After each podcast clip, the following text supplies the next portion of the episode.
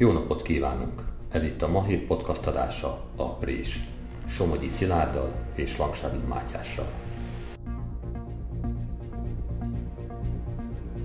Szerinte azzal, hogy új vezetés állt fel a Mosztírban, a vegyes párt nagyot változott.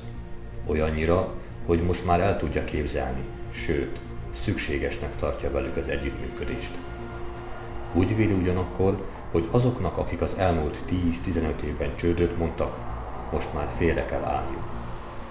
Azt is mondja, hogy a felvidéki magyar közösségnek, követve a déltiroli példát, úgy kell megszerveznie magát, mint államot az államban. A belső sokszínűség kívánatos, kifelé viszont egyetlen pártnak kell képviselnie a közösség érdekeit. A 75 éves Durai Miklóssal történelemről, a diktatúrák és gazdasági lobbycsoportok természetéről, a 98-as pártegyesítés tanulságairól, vagyis múltról, jelenről, jövőről beszélgettünk. Tartsanak velünk!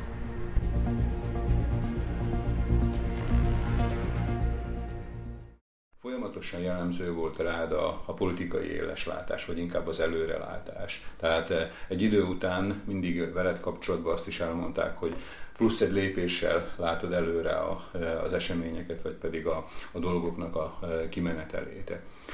Az elkövetkező 25 évet, hogyha, tehát a következő stációt, ha vesszük, meg tudnád esetleg mondani, hogy akár a mi mikrotársadalmunkat, tehát a magyar közösséget illetően, vagy egy nagyobb egységre bontva, tehát akár Szlovákiát, vagy akár itt a közép-európai térséget.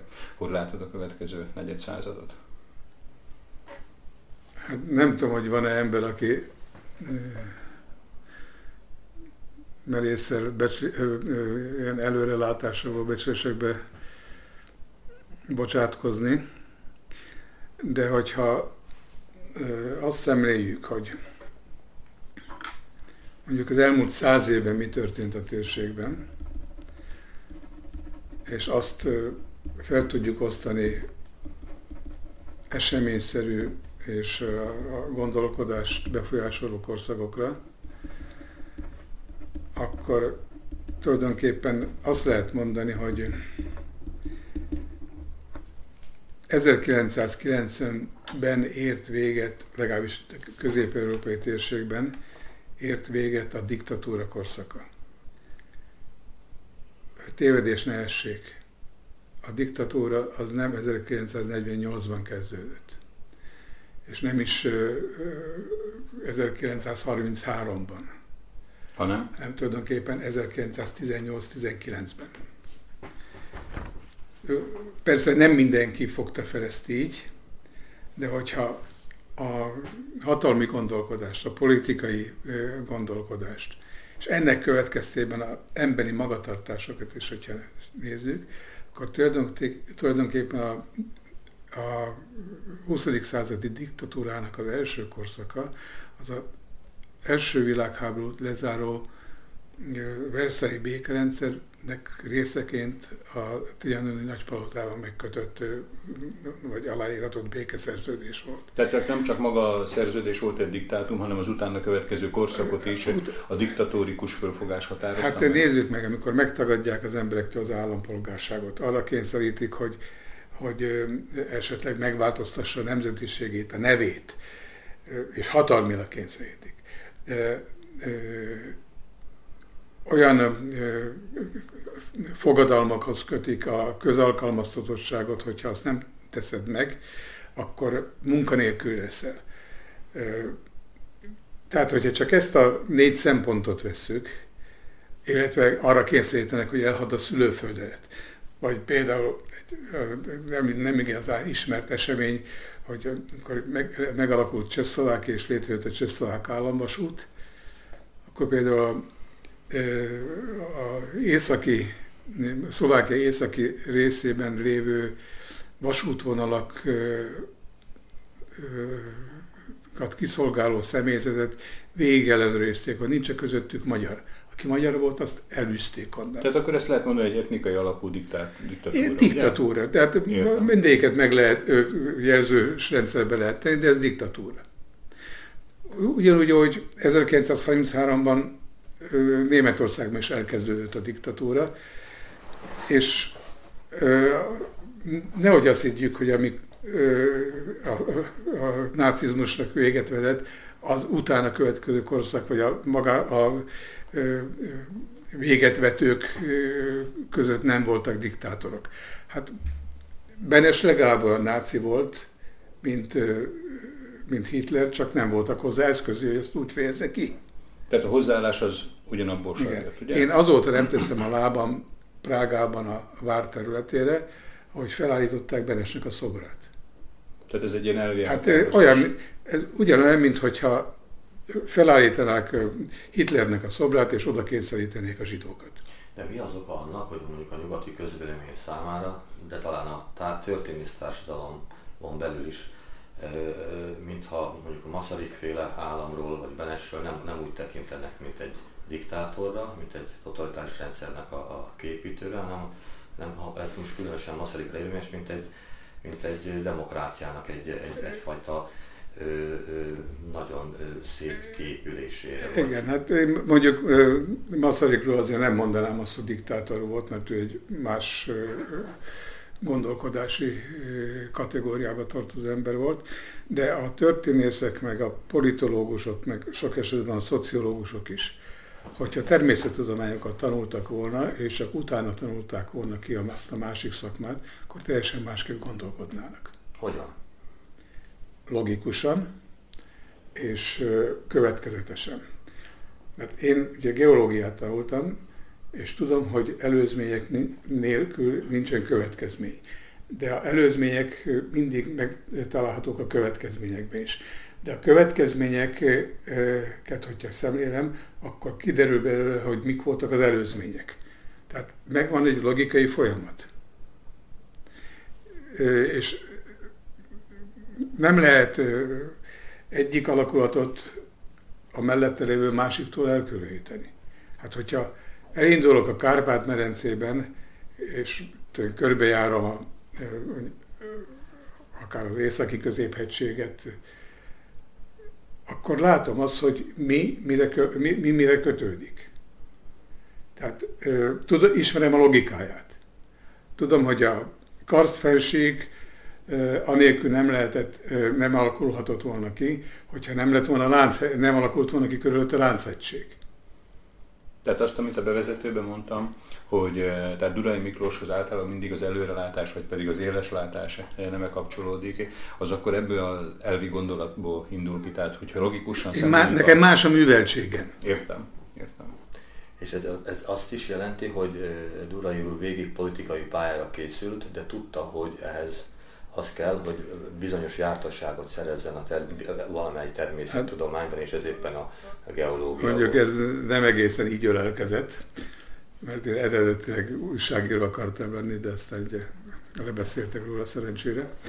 Most nem a mai újságírókról beszélek, hanem arról, hogy a kommunista rendszerben milyen megalkovásokra kényszerítették az újságírókat, és aki nem volt hajlandó, hát az maximum valami lábjegyzeteket írhatott, ha egyáltalán meghatták őt a munkahelyén. Igen.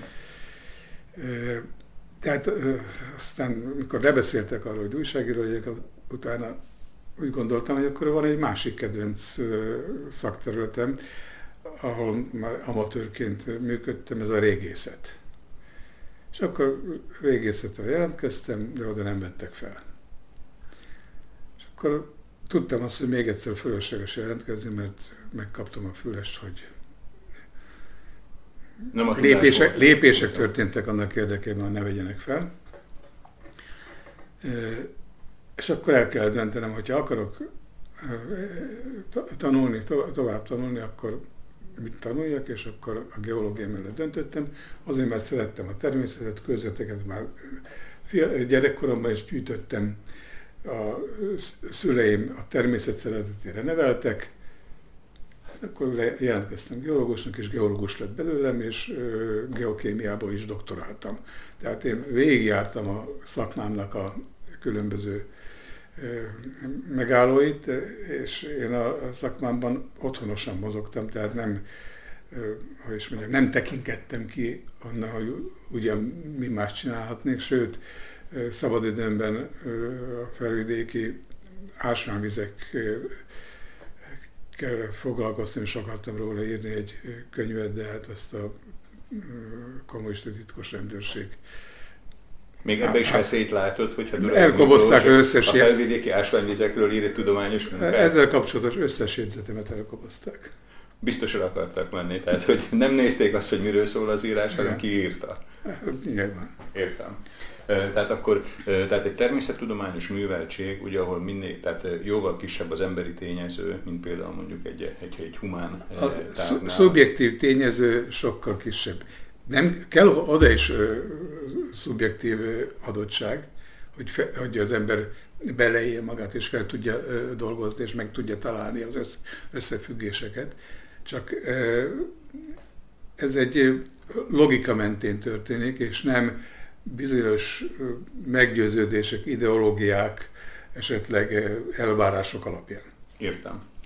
Az előbbi fölvezetésben elhangzott az, hogy a diktatúra mikortól számítodik, vagy, vagy hát nem az általában elfogadott dátumhoz teszi Durai Miklós, és a végese 89-90-ben.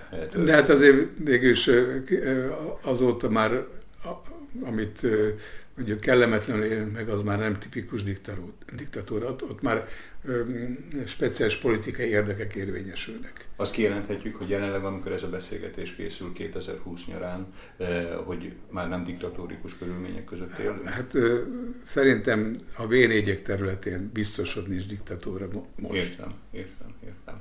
És a kezdet, tehát a bevezetőben említett jövőbelátás, tehát hogy ezen a logika alapján ahogy, eh, ahogy előre láthatóak az egyes lépések. Mit mondatnak akkor az elkövetkező évtizedre?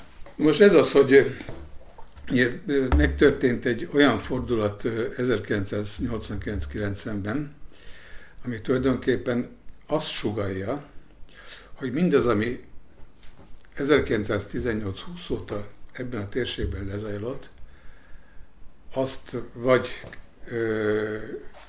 kritika lehet vetni, vagy újra lehet gondolni, vagy ettől a ponttól lehet, hogy más irányba fog fejlődni a térség. Most a térség adottságaiban ez benne van. Kérdés az, hogy a világpolitika és a világon eluralkodó szemléletek milyen iránt vesztek, mert amit most, tapasztalt, most tapasztalunk, akár az Amerikai Egyesült Államokban, akár Nyugat-Európában, azok az erőszakos cselekedetek, azok a ö, minősíthetetlen tüntetések, amelyek Amerikában zajlanak, amelynek nem pontosan látszik az ideológiai háttere, mert ami úgymond szólamként megjelenik, az nem ideológia, hanem, hanem inkább valamilyen politikai érdek által gerjesztett propagandisztikus szövegek. Tehát nem tudni pontosan, hogy hol fog ez fejlődni, de hogy eljuthat arra a pontra, hogy ebben a euróamerikai térségben akár polgárháborúhoz is vezethet. Akár polgárháború is elképzelhető. Igen.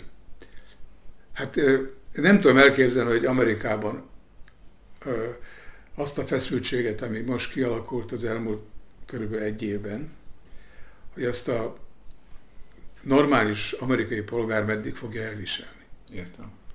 Ugyanis szerintem e, kezd közelíteni a elvisel, kezdi közelíteni elviselhetetlenség határát. Tehát várható, hogy fölforra a víz lassan, ugye? Igen. De, és nézzük meg azt, hogy milyen támadás éri a kereszténységet az egész világban. Én nem ö, akarom védeni ö, azokat a múltbéli tetteket, amelyeket a keresztény világ ö, ö, térségéből térségében megfogalmazott politikai és, és gazdasági érdekek végrehajtottak a világban mert én nem értek egyet a kolonizációval, sem nem, a rabszolgasággal, sem semmi ilyen erőszakos és tervezett cselekedettel, de azért ne felejtsük azt el, hogy az éremnek ez csak az egyik oldala. A másik oldala a szolidaritás, a szeretet, a másságnak az elfogadása. Ez mind a keresztény... Hát az egész morális keret, Ez mind, az, e- mind a keresztény kultúrából származik. Akár a tolerancia, szubszidiaritás elve is. Tehát, tehát mind ez a keresztény kultúrából és szemléletből származik, és ami, hogyha azt mondom, hogy keresztény, akkor, nem az, akkor ne katolikus értsenek rá, hanem keresztényt. Értem. Ne református értsenek rá, hanem keresztényt. Ne evangélikus, hanem keresztényt. Ne ortodox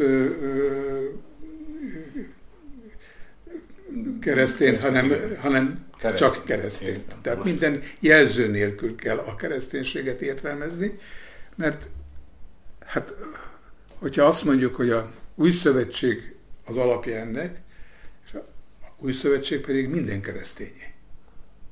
Igen, felekezet nélkül. Igen.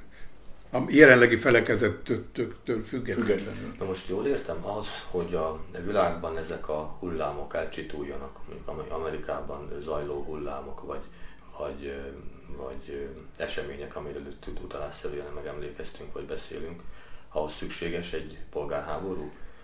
Ezt más úton nem lehet megakadályozni, elejét venni, stb.? Hát, én ezt nem tudom, én csak azért feltételezem, hogy elvezethet oda is, mert ez nem azonosítható például az 1968-ban Németországban, meg Franciaországban zajlott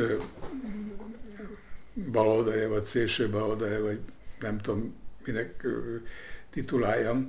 Rosszabb vagy jobban? E, e, eseményekkel, ami Cohn-Bendit nevéhez fűződik, attól sokkal-sokkal rosszabb. És sokkal veszélyesebb a mostani. A mostani. Az tulajdonképpen lokalizálható volt. Nézzük, 1968-ban mi történt ott, Franciaországban, Németországban, és 1968-ban Csehszlovákiában mi történt. Hát azért Ugye, Csehszlovákiában értéket teremtettek, ott pedig értéket romboltak. Igen. Tehát most is érté, itt ebben a térségben megpróbálunk értéket teremteni, amott meg, meg most is értéket rombolnak, csak sokkal nagyobb mértékben. Ez a feszültség, ez érezhető, tehát ez, amit az Észak-Amerikára jellemző, ez a feszültség, ez érezhető Durai Miklós szempontjából itt Európában is? Hát Nyugat-Európában biztos, ide még nem tudott beszivárogni. Valószínűleg mi, akik kipróbáltuk a, a kommunista diktatúrát, jobban tiszteljük az értékeket. Meg talán azért is fogalmazható meg egy kicsit ilyen meredekebb prognózis is, mert ugye itt Kelet-Közép-Európában az embereknek az emlékezete azért gyakran beleütközik abba, hogy itt erőszakos cselekmények, vagy erőszakos, erőszakkal folytanak el e, valamiféle e, elvi, elvi nézetkülönbséget. Ez igaz, csak azért szóval itt is egy nagy, nagy gond ebben a térségben is, hogy nem beszélünk a múltról. Tehát az, aki ma megszületik, annak fogalmas sem lesz arról, hogyha nem mondjuk el neki, fogalma sem lesz arról, hogy mi volt itt a 50-es, 60-as, 70-es, 80-as években. És ezt erről pedig tudni kell, mert az egy európai folyamatnak volt a következménye. És ráadásul egy, egy európai béke folyamatnak, amit ebben az esetben csak idézőjel és változatban értelmezhetünk, mert az a béke, amit megteremtettek 1945-ben, illetve utána a második világháború után Európában, az olyan volt, mint a kuktafazék. Tehát, hogy a bent, bent fort, csak olyan súlyosak voltak a szerepek, hogy nem tudott kifor, ki, ki, kimenni, ugye? Igen. Tehát ö, ö, Említettem ugye, hogy kb. száz éves múltra tekint vissza a diktatúra. Hát ennek az alapjait tulajdonképpen az 1910-es években rakták le, amikor eldöntötték, hogy hatodik haszakad, de ki kell törni az első világháborúnak, a nagyháborúnak.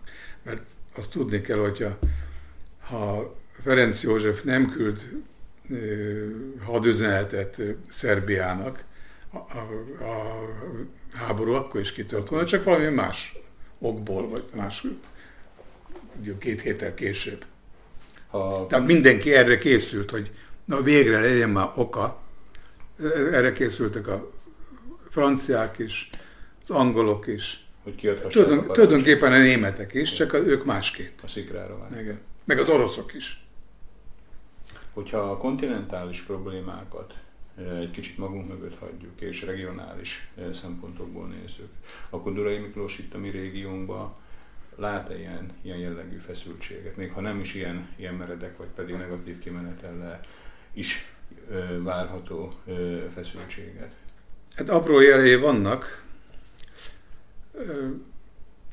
Leginkább talán a magyarországi belpolitikában kap ez nyilvánosságot, a jelenlegi kormánynak az ellenzéke, de nem, én most ezt nem értem az egész ellenzékre, csak a ellenzéknek egy részére, arra a részére, amelynek a gyökerei a kommunista időszakban, ö, időszakból táplálkoznak. Ez elsősorban a, a demokratikus koalíció és a MSP. Hát ugye ez nyugodt, közvetlenül az MSZMP-nek ugye a volt kommunista Igen, tehát állampártnak e, a... ezek, akik, a, ezek a politikai erők, amelyek a múltból táplálkoznak, illetve a múlt elfedésére most azt mondják magukról, hogy balliberálisak, amit neki még nem olvastam definícióját, és hogyha valaki meg sikerülne is valami definíciót leírni, nem biztos, hogy az egyet lehetne érteni, mert ö, olyan, hogy balliberális olyan tulajdonképpen nincsen. Mert akkor vagy a baloldaliságot deformálom, vagy a liberalizmus deformálom. Értem. Mert a kettőnek egymáshoz a gyököre, gyök, gyökérzetében nincs semmi köze. Az nem azt jelenti, hogy a liberalizmus nem, vagy a liberális gondolkodás nem segítheti elő a baloldaliság terjeszkedését, békés terjeszkedését. Ugye hát végig is azt tudjuk, hogy a liberalizmus gyökerei a 18. század utolsó harmadára vezethetők vissza, és nem sokkal utána Maradjunk egy kicsit még a mánál. Tehát ugye De csak az, azt akarom, nem sokkal utána ugye megjelenik, megjelenik a, a kommunista kiáltvány. Tehát látni, hogy a liberális gondolkodás elősegíti a szélsőségnek a megnyilvánulását is. És ez, ez itt van a térségünkben is, hogyha megengedő vagyok, akkor nem lehet tudni azt, hogy az én engedelmemmel ki fogja a nyakamra tenni a kést. Értem. És ezt lehet látni a magyarországi belpolitikában is, hogy legszívesebben a jelenlegi kormány szinte minden tagjának elvágnák a nyakát a balliberális oldal politikusai. Ugyanezt nem mondom el a, a LMP-ről vagy a Momentumról, mert ott, ott sokkal tarkább az összetétel. Ott is vannak hülyék, meg ott is vannak normálisak. Hasonló ellentét pár látható esetleg a közép-európai térség más országaiban. Tehát ugye elsősorban bennünket Szlovákia érint. Érdekes, hogy Csehországban ilyenfajta összetűzést én nem tapasztaltam, mint, tapasztaltam, mint amilyen Magyarországon van az ellenzék és a kormányzati erők között. Tulajdonképpen Szlovákiában sem volt ilyen jellegű szembenállás. Egyedül talán Lengyelországban van ilyesmi, de ott végig is most már elég régen alul maradtak ezek. De én emlékszem arra, hogy 2002-ben, amikor a akkori cseh kormány, a akkori szlovák kormány és az akkori lengyel kormány pert indított Magyarország ellen a határon magyarokról szóló törvény miatt. Értem, értem. Tehát, hogy az ide inni. Igen, ilyen, de ilyen, most ilyen már ez nem történhetne meg. Igen, igen. mm, a bennünket legjobban érintő, mondjuk majd, hogy akkor mikroközösség, tehát ezekből a, eljutottunk a kontinentálistól egészen Dél-Szlovákiáig. Tehát a szlovákiai társadalom, a szlovákiai magyar társadalomon belül érezed Urai Miklós esetleg ennek valami leképződését, tehát a magyarországi e, kettőségnek. E, pillanatnyilag nem látom, legalábbis e, nem tör a felszínre. A 90-es évek elején volt. Ugyanis az akkori független magyar kezdeményezés, azt nem azt mondom, hogy minden ember, aki oda tartozott, vagy oda sorolta magát, vagy ott lépett először színre, az ilyen volt, de az akkori független magyar kezdeményezés egyértelműen a Magyarországi Szabad Demokraták Szövetsége befolyása alatt tartozott akikkel korábban nekem nagyon jó viszonyom volt, legalábbis a 60-as, 70-es években, pontosabban 70-es, 80-as években. De kiderült róluk, hogy ők egy teljesen más politikai köröknek a befolyása alá tartoznak. Miben nyilvánult meg az, hogy mondjuk az FMK, ha SDS befolyással látható? Milyen konkrét helyzetekben? Mire gondol? Hát ö, ö, elsősorban azok, akik vezették a FMK-t, azok mind a SZDSZ-esekkel voltak kapcsolatban. Azokkal az SZDSZ-esekkel, akikkel azelőtt én is jó kapcsolatban voltam, de 1988-89-re megromlott a kapcsolatunk azért, mert ők nem tudták elviselni az én gondolkodásmódomat. Nem tetszett. Azért, azért nem tudták elviselni, mert gyakorlatilag ők már akkor úgynevezett balliberálisok voltak, csak, csak nem így nevezték magukat, hanem szabad demokratáknak. De emlékszem rá, 1990. február 7-én mi meghirdettük Szlovákiában az együttélésnek a megalapítását, és pár nappal később, éppen Komáromban voltam, amikor kapok egy telefonhívást egyik ismerősömtől, hogy szeretnénk vele találkozni. Eljöttek ketten, az egyik az SZDSZ-es volt, másik pedig Fideszes, de ak- a- akkor még nem lehetett a kettőjük között különbséget tenni. És Kerekperec megmondták nekem, hogyha nem hagyom abba azt a politikai magatartást és a együttélés, meghirdetett együttélés megalapítását nem akadályozom meg, akkor engem szó szerint kinyírnak. Ez volt az üzenet. Kinyírnak. Tehát ez, ez, ez a fizikai likvidációnak a lehetőség. Hát jó, hát, hát lehet, hogy nem azt jelentette, hogy a hátamba... Kérlek? Talán azt... Nem, nem, nem biztos, hogy azt jelentette, hogy hátamba döfik a kést, de hogy valahogy eltüntetnek a porondról, az biztos. Most érdekes kérdés, hogy, hogy mennyiben És ugyanez, ugyanez volt a véleménye a független magyar kezdeményezésnek. Értem. Értem. Nem akarom megnevezni ő szerint ezeket az embereket, de, de, de itt vannak még mai Mit képviselt az együttélés, ami ennyire csípte a bizonyosok, bizonyos embereknek a szemét, bizonyos szabad demokratáknak a szemét? Hát nyilván az, hogy ja, egyrészt konzervatív, másrészt a keresztény, harmadrészt a nemzeti. Hát főleg a nemzeti gondolat. Negyedrészt pedig a, a társadalmi összefogás bázisán álltunk. Hát az együttérést nem csak a magyaroknak hirdettük meg, lengyelek számára és a ukránok, a ruszinok. Gyakorlatilag a egy multietnikus párt volt az együttélés, ezt lehet mondani? Igen. Mul, mul, így, Vagy ennek a politikának a talaján át? Igen, mul, multi, hát nem biztos, hogy multietnicitás, hanem az etnicitás alapján. De azzal, hogy aki hasonló helyzetben van, azoknak képviselik az Na most egy provokatív kérdés. Hát, de... A cseh parlamentben kétszer szereztünk lengyel képviselői helyet. Soha a cseh parlamentben lengyel képviselő, vagy pontosan a csehszlovák parlamentben Prágában lengyel képviselő nem ült, csak az együttélés jó voltából. A pozsonyi parlamentben ukrán képviselő az együttélés jó voltából ült. Tehát amikor azt mondjuk, hogy a, az együttélés a társadalmi tehát a társadalmi bázisa volt, akkor az is hogy népszerű volt adott esetben az FMK-nál, vagy, vagy a... Hát biztos, hogy népszerű volt, mert Tehát ugyan, a választásokon ugyan 1990-ben nem lehetett mérni ezt a különbséget, de 92-ben már lehetett. És amikor azt mondjuk, hogy etnikus vagy etnicitás politikán talaján állt a együttélés, akkor tényleg egy kicsi provokatív kérdés, de azt is jelenti, hogy valamilyen formában a hívnak ez egy előképe lehetett az együttélés, valamilyen politikai hát, filozófiának a, a... Azért nem, azért nem, mert a híd az gazdasági érdekekből alakult, és nem, egy, nem a úgynevezett szlovák-magyar együttélésnek a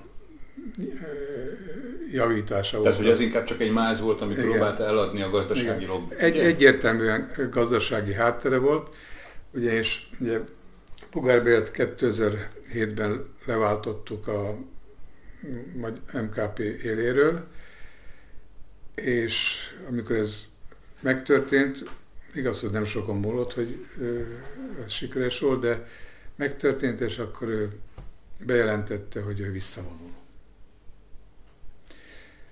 Noha fel volt arra kérve, hogy vállalja el az MKP tiszteletbeli elnöki pozícióját. Visszautasította és bejelentette, hogy visszavonul. És valószínűleg nem sok idő telt el, amikor, mint hogyha elfelejtette volna ezt a bejelentését, és teljesen nyilvánvaló, hogy olyan gazdasági érdekek álltak a háta mögött, amelyek egy évvel korábban, tehát 2006-ban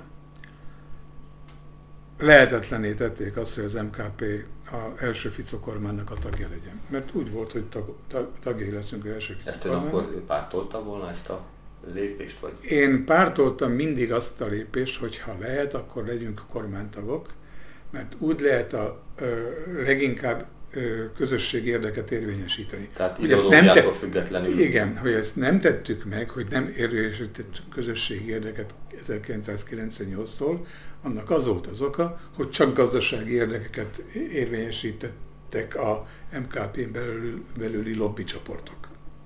Na most azt állítja... Ne, fel, ne felejtsük el, hogy a, a OTP-nek és a, Szlovna, a MOL-nak a Szlovákiába való bejövetele az legalább annyira itteni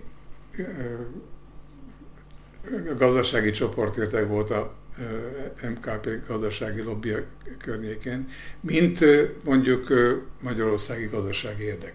Nem az a probléma, hogy bejöttek, tehát nem, nehogy valaki félreértse, nekem azzal, az ellen semmi kifogásom nincs, sőt, szerintem jó volt, de ez egy, árat egyetlen árat fizetni kellett, az, hogy többé közösségi érdekérvényesítéssel nem foglalkozunk.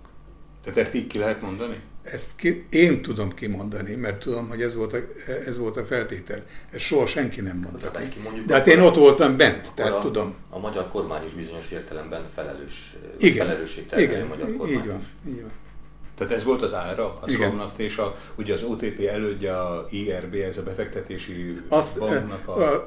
Az OTP úgy jöhetett be, hogy a kormány felajánlotta neki, hogy akkor ezt vedd meg, ez egy nulla értékű, hát pénzben kifejezve nem tudom milyen értékű, de hat, hatáskörében nulla értékű bank volt, és mert hogyha ezt nem ajánlják fel a OTP-nek, vagy nem adják oda az OTP-nek, akkor olyan eljárás kezdődik, amiben lehet, hogy az OTP elbukott volna. Értem, értem. Tehát itt kapott egy És a, a Szolmacot azért tudta megvenni a MOL,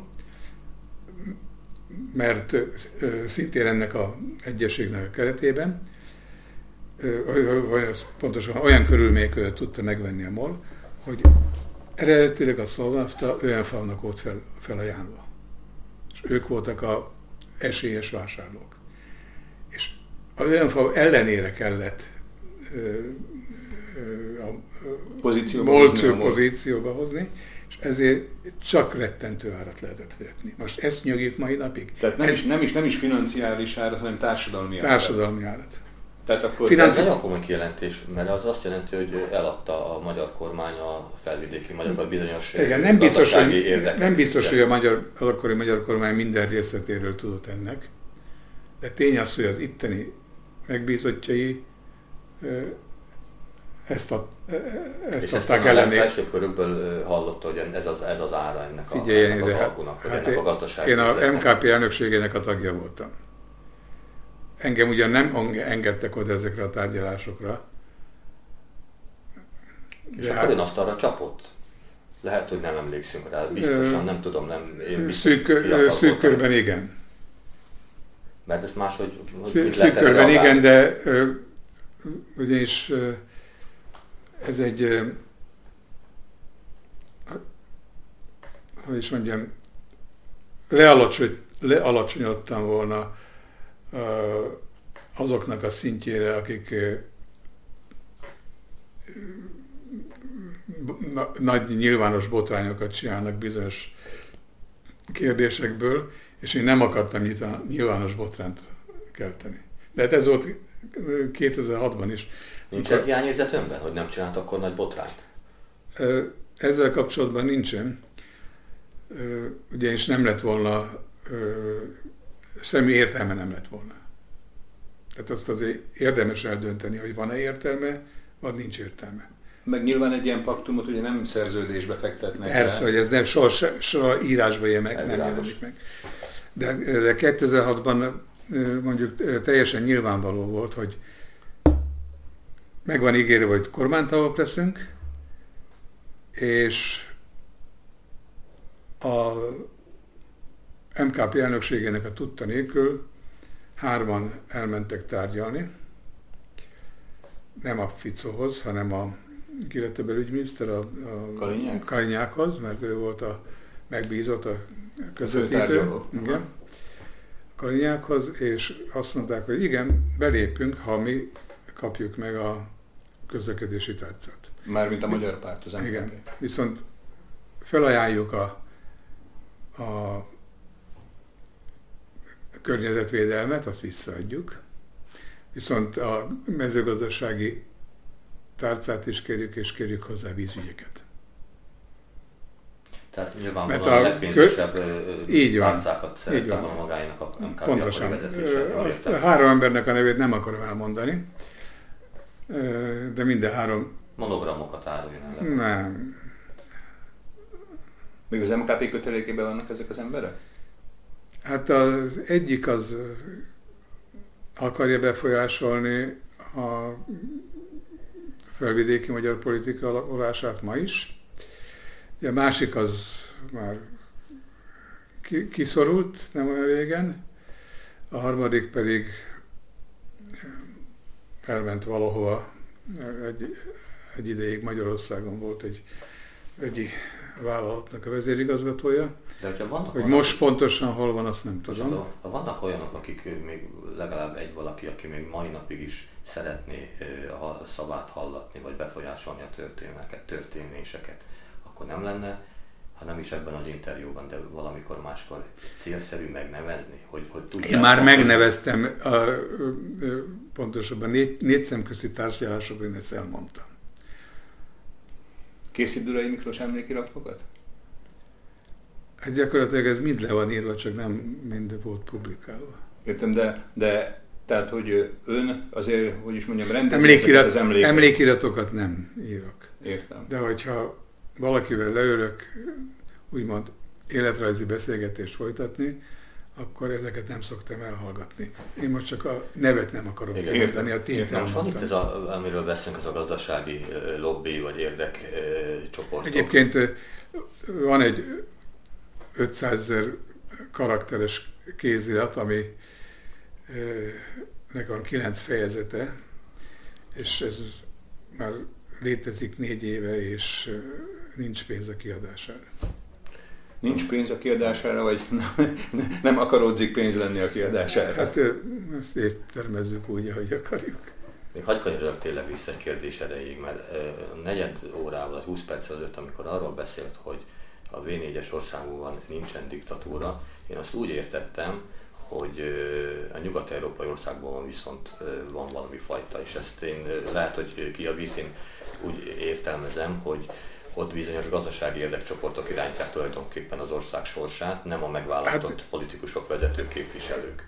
Na most, ha ez így van, akkor ez, nálunk ez igen, sokkal korábban begyűlt. Igen, de, hiszen erről igen, de nem biztos, hogy a, a nyugat-európai jelenlegi diktatúra az csak gazdasági érdekvonalon nyilvánul meg. Ott egyéb más összefüggések is vannak. Hát tessék megnézni, hogy mi történik a nyugat-európai országban, mondjuk Németországban, Svédországban, akár Franciaországban is, vagy Hollandiában, és hogy mennyire nem mernek róla írni a sajtóban. Most ilyen kulturális hogyha nem, hogyha nem, hát nem, hát a, a, a, a nógózónák, a gyilkosságok, a tüntetések, a különböző terrortámadások.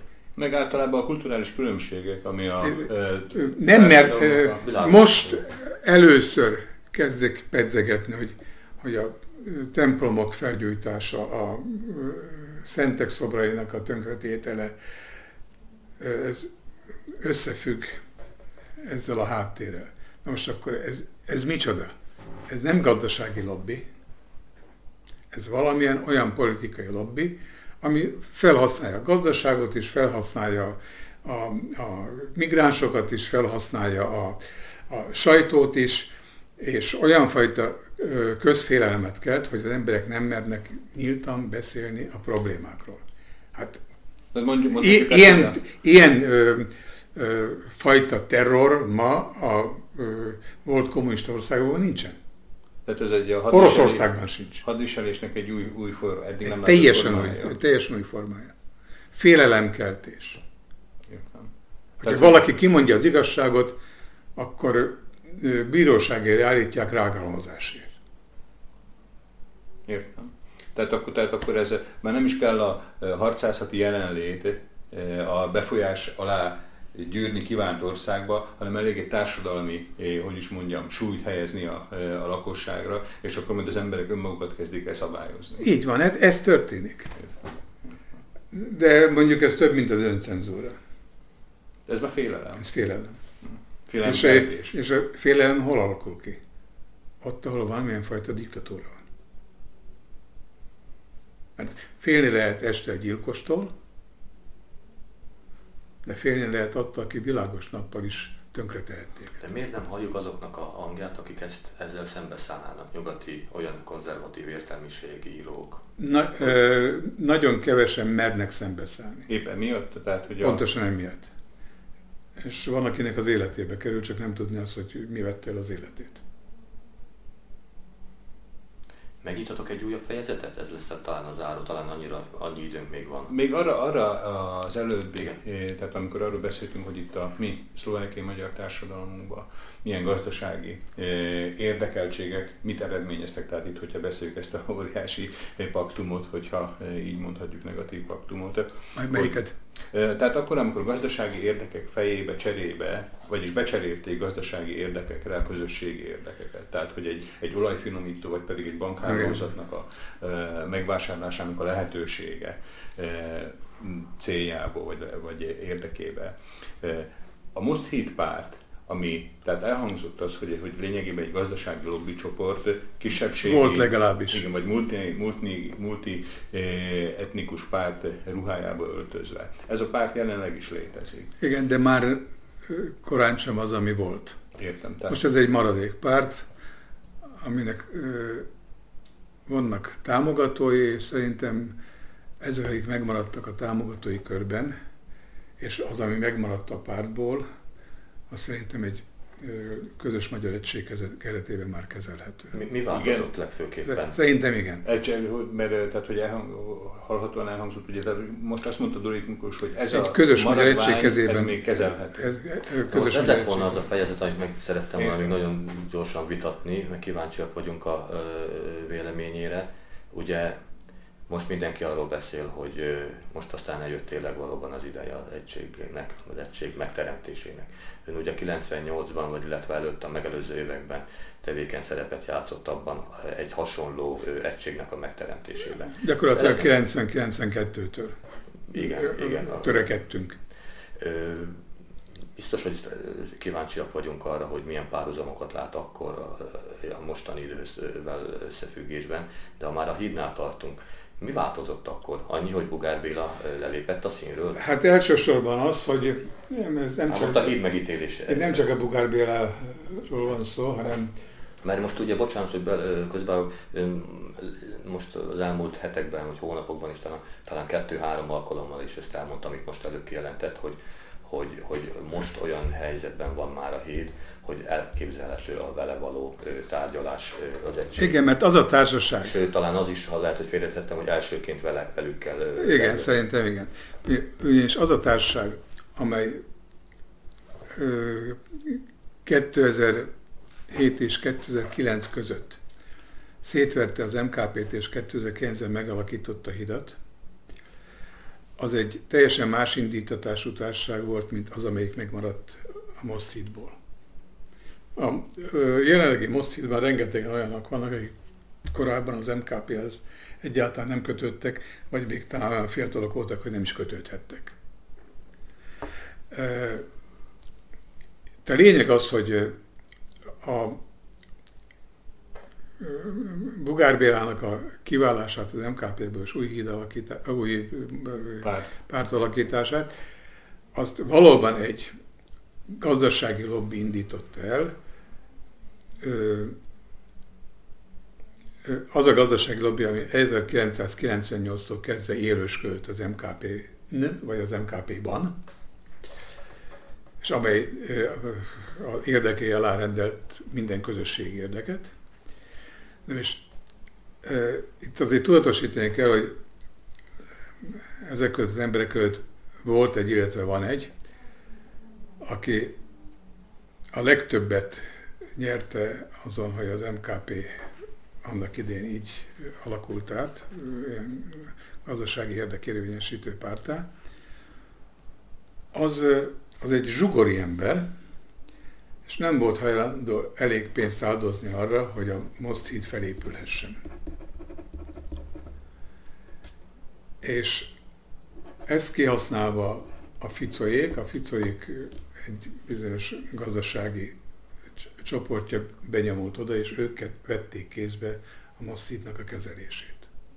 Komolyan? Tehát, hogy a... És ez a, ez a úgynevezett magyar gazdas, felvidéki magyar gazdasági érdek, hogy így nevezem, de ezt mindenképpen idézőbe kell szintén mondani, ez kiszorult belőle, és gyakorlatilag ellentétbe került a Bugár Bélával. Így szakadt ki a Moszthídból a Simon Zsolt is. Ez összefügg. Tehát, hogy gazdasági érdekellentét alakult ki Így a Most hídon belül, tehát volt egy eredeti és, hozott, és, hozott és, és volt egy, be, be, egy Fico által betelepített. A Fico észbe kapott, hogy most lehet, le, így lehet meg, leginkább meggyengíteni a felvidéki magyar közéletet. Igaza is volt. 2010-ben bekövetkezett neveket megint csak nem szeretne társítani ezekhez a csoportokhoz a hídon belül. Vagy hát, hogyha valaki végigolvassa ezt a beszélgetést, akkor lehet, hogy össze tudja kapcsolni a pontokat.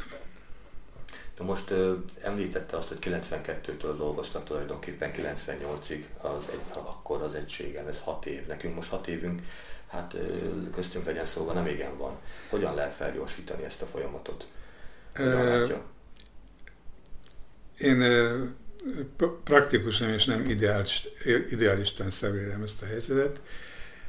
Csak úgy lehet elkezdeni, hogyha a két mérhető csoport, és ez a MKP és a Moszthíd, ez a két mérhető csoport ö, megegyezik és tömörül egységbe.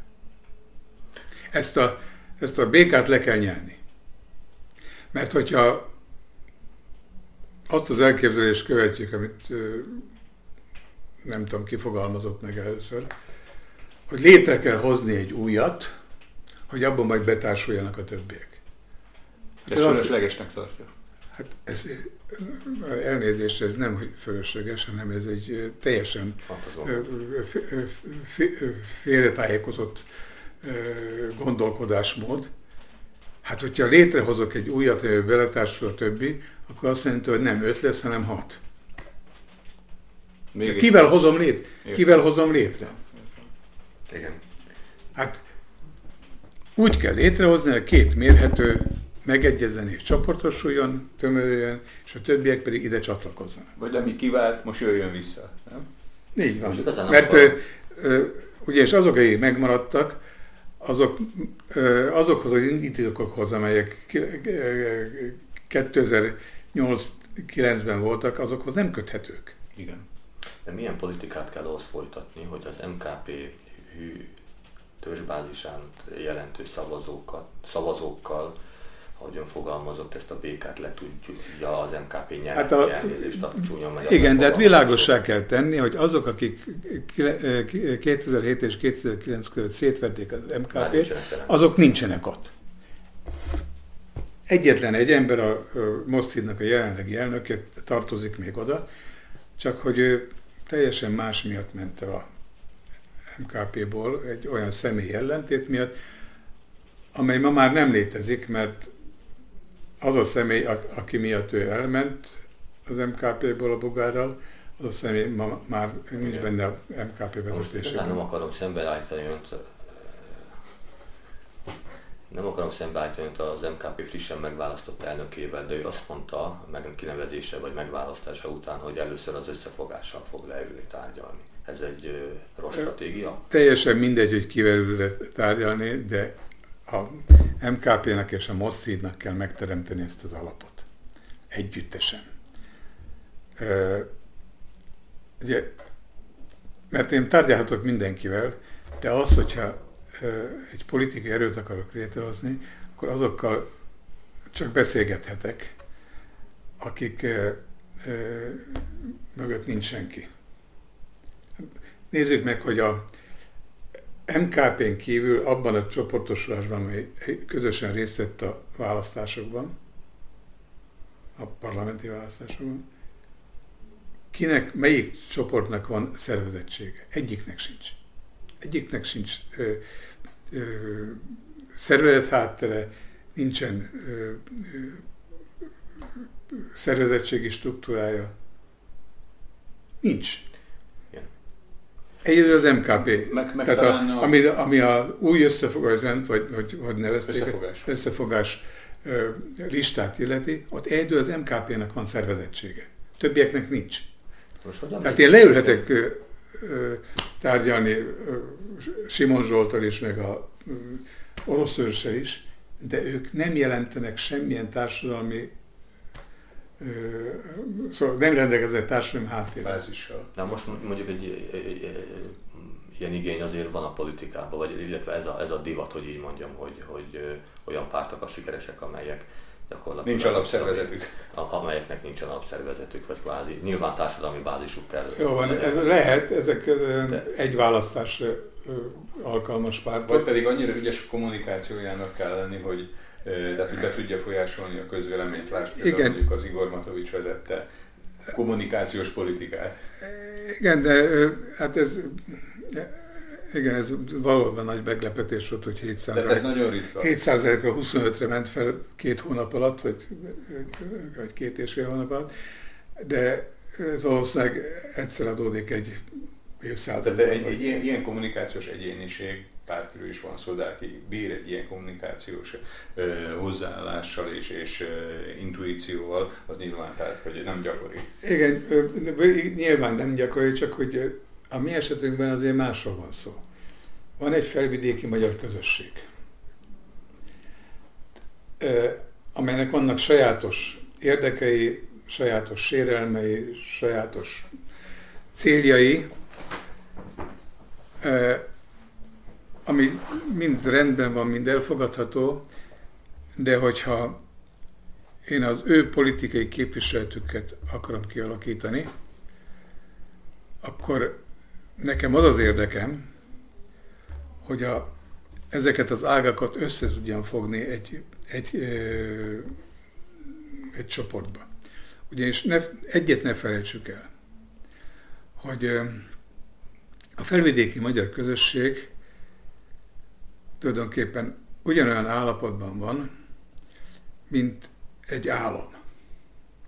Egy államot kifelé mindig e- egy kormány képvisel, egy külügyminiszter képvisel. Ezt a felvidéki magyar közösséget csak egy párt képviselheti. Ha területi autonómiánk lenne, akkor az autonóm területen belül lehetne akár tíz pártunk is. De amikor a parlamenti választásokon veszünk részt, akkor egy pártként kell részt venni. Ezt így, csinálta, így csinálják a e, déltiroli e, németek is. Érte, egész, dél, e, Igen. egész déltirol. Tehát, hogy legyen egy, egy adminisztratív... Ott, a, a, a térségen belül több pártiság van, de Róma felé egy Tud, párt. Tudják ki az, aki a térségben egy, egy beszél. Párt, egy pártként. Szóval ez, egy, ez egy alapvető taktika. Sőt, stratégia. Sőt, szükségesség. Bízunk abban, hogy ezt a beszélgetést majd meghallgatják a vezető politikusaink is, ezért is kérdezem tőle, csak ha egy vagy két dolog lenne, ami a 98-as egységesülés tanulsága, a mai tanulsága annak az egységesülésnek lenne, az mi? Úgy hát is feltehetném a kérdést, hogy mi, ne, mi volt ott a legnagyobb ja, akadálya? Kö, Személyes ambíciókat Pontosan, teljesen világos, hogy 1990-ben egy társaság, nem kizárólag FMK-sok voltak, ott volt ott más is, 1990. februárjában, miután engem a SZDSZ-esek megfenyegettek, úgy döntöttek, hogy a felvidéki magyar politikát úgy kell szervezni, hogy abból engem kell kiutálni, azaz én vagyok a szélsőség. Ezt ott abban a társaságban kimondták. Tehát úgy kell szervezkedni, hogy engem onnan kiverjenek. Igen, ám csak, hogy a júniusi parlament, vagy a május végi parlamenti választáson én kaptam Szlovákiában a második legtöbb szavazatot. Előttem csak a korábbi szövetségi miniszterelnök volt. Csalfa, ugye? Csalfa. Na most akkor ez látható volt, hogy ez, ez így nem megy, tehát nem lehet gyorsan földre áteperni. De folyamatosan ez volt a cél, és amikor és ezért nem lehetett dűlőre jutni a pártegyesítésben. Igaz, hogy 94-ben kialakult egy hármas koalíció, de akkor a hármas koalíció csak 7%-os bejutási küszöböt jelentett. De amikor 97-ben bejelentette Mecsiar, aki akkor kormányfő volt, hogy benyújtják a választási törvény módosítását, és a koalícióknak annyiszor 5%-ot kell megszereznünk, ahány tagja van a koalíciónak, akkor azt jelentette, hogy nekünk 15%-ot kellett volna szerezni. Na, ettől néhányan berezeltek. Hát ez nyilvánvalóan le, És ez elősegítette az egyesülési tárgyalásokat. Csak hogy az FMK-sok akkor már Magyar Polgári Párt volt, nyomására az az egyesség, amit megkötöttünk, az úgy szólt, hogy úgy lehet létrehozni a egységes pártot. Persze volt még egy másik javaslat is, hogy meg, teremt, lé, megalakítani egy új pártot, amelyben a, ezek a pártok majd indítják a jelöltjeiket. Körülbelül ez, ez a hülye elképzelés ugyanaz annak felel meg, hogy a öt mellé megalakítani hatodikat is, és abba, abba csoportosulni. Nem, akik ezt akarják, nem értenek hozzá. Tehát ez világos. Tehát volt egy, a FMK-sok részéről volt egy ilyen elképzelés, hogy létrehozni egy új pártot, be is jegyeztették tulajdonképpen, de szerencsére nem mentek vele semmire. De történt egy másik megegyezés is, ami a, esetleg a pártegyesítést jelenteni, de az ő kikötésük az volt, hogy úgy kell létrehozni, a, úgy kell megvalósítani a pártegyesítést, hogy az új pártnak, tehát az Egyesült Pártnak három platformja legyen. Most tudjuk azt, hogy ez pontosan fordítottja, mint a kis szék. Mert a kétlábú kis szék az eldől, de a háromlábú az stabil. Viszont a háromtagú ö, politikai csoportosulás az labilisabb, mint a kéttagú. Mert ott a kettő a harmadik ellen mindig szövetkezhet.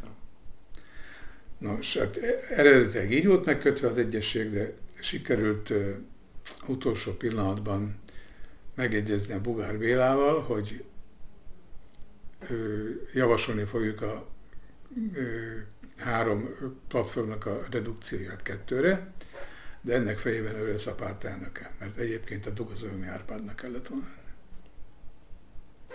Tehát akkor mégis valamiféle áldozathozatal történt. Igen, de itt gyakorlatilag egyben, egyben tudtuk tartani a pártot. Értem.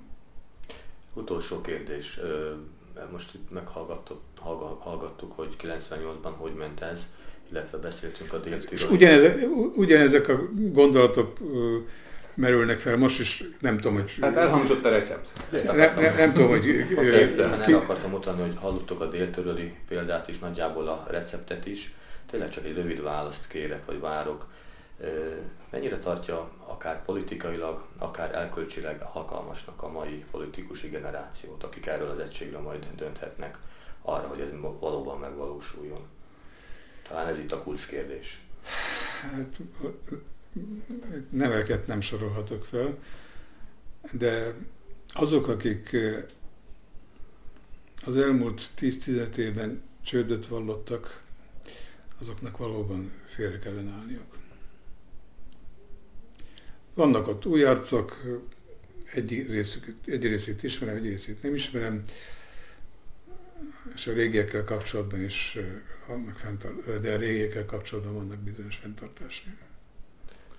Hát bízunk benne, hogy a föntartások csak ebbe a rádióbeszélgetésbe maradnak meg emlékként, és inkább pozitív megoldások felé fogunk közelíteni. Hát a, a fenntartásokat és a pozitív megoldás igen, érdekében. Igen. És és hogyha egy, egy következő jubileumra ismét megkérjük Durai Miklós, hogy nyilatkozzon a hallgatóinknak, hogy akkor már annak az eredményeit tudjuk majd érni. Igen, majd a 2020-ban vagy 2021-ben létrejött Egyesült Magyar Párt 20. évfordulóján.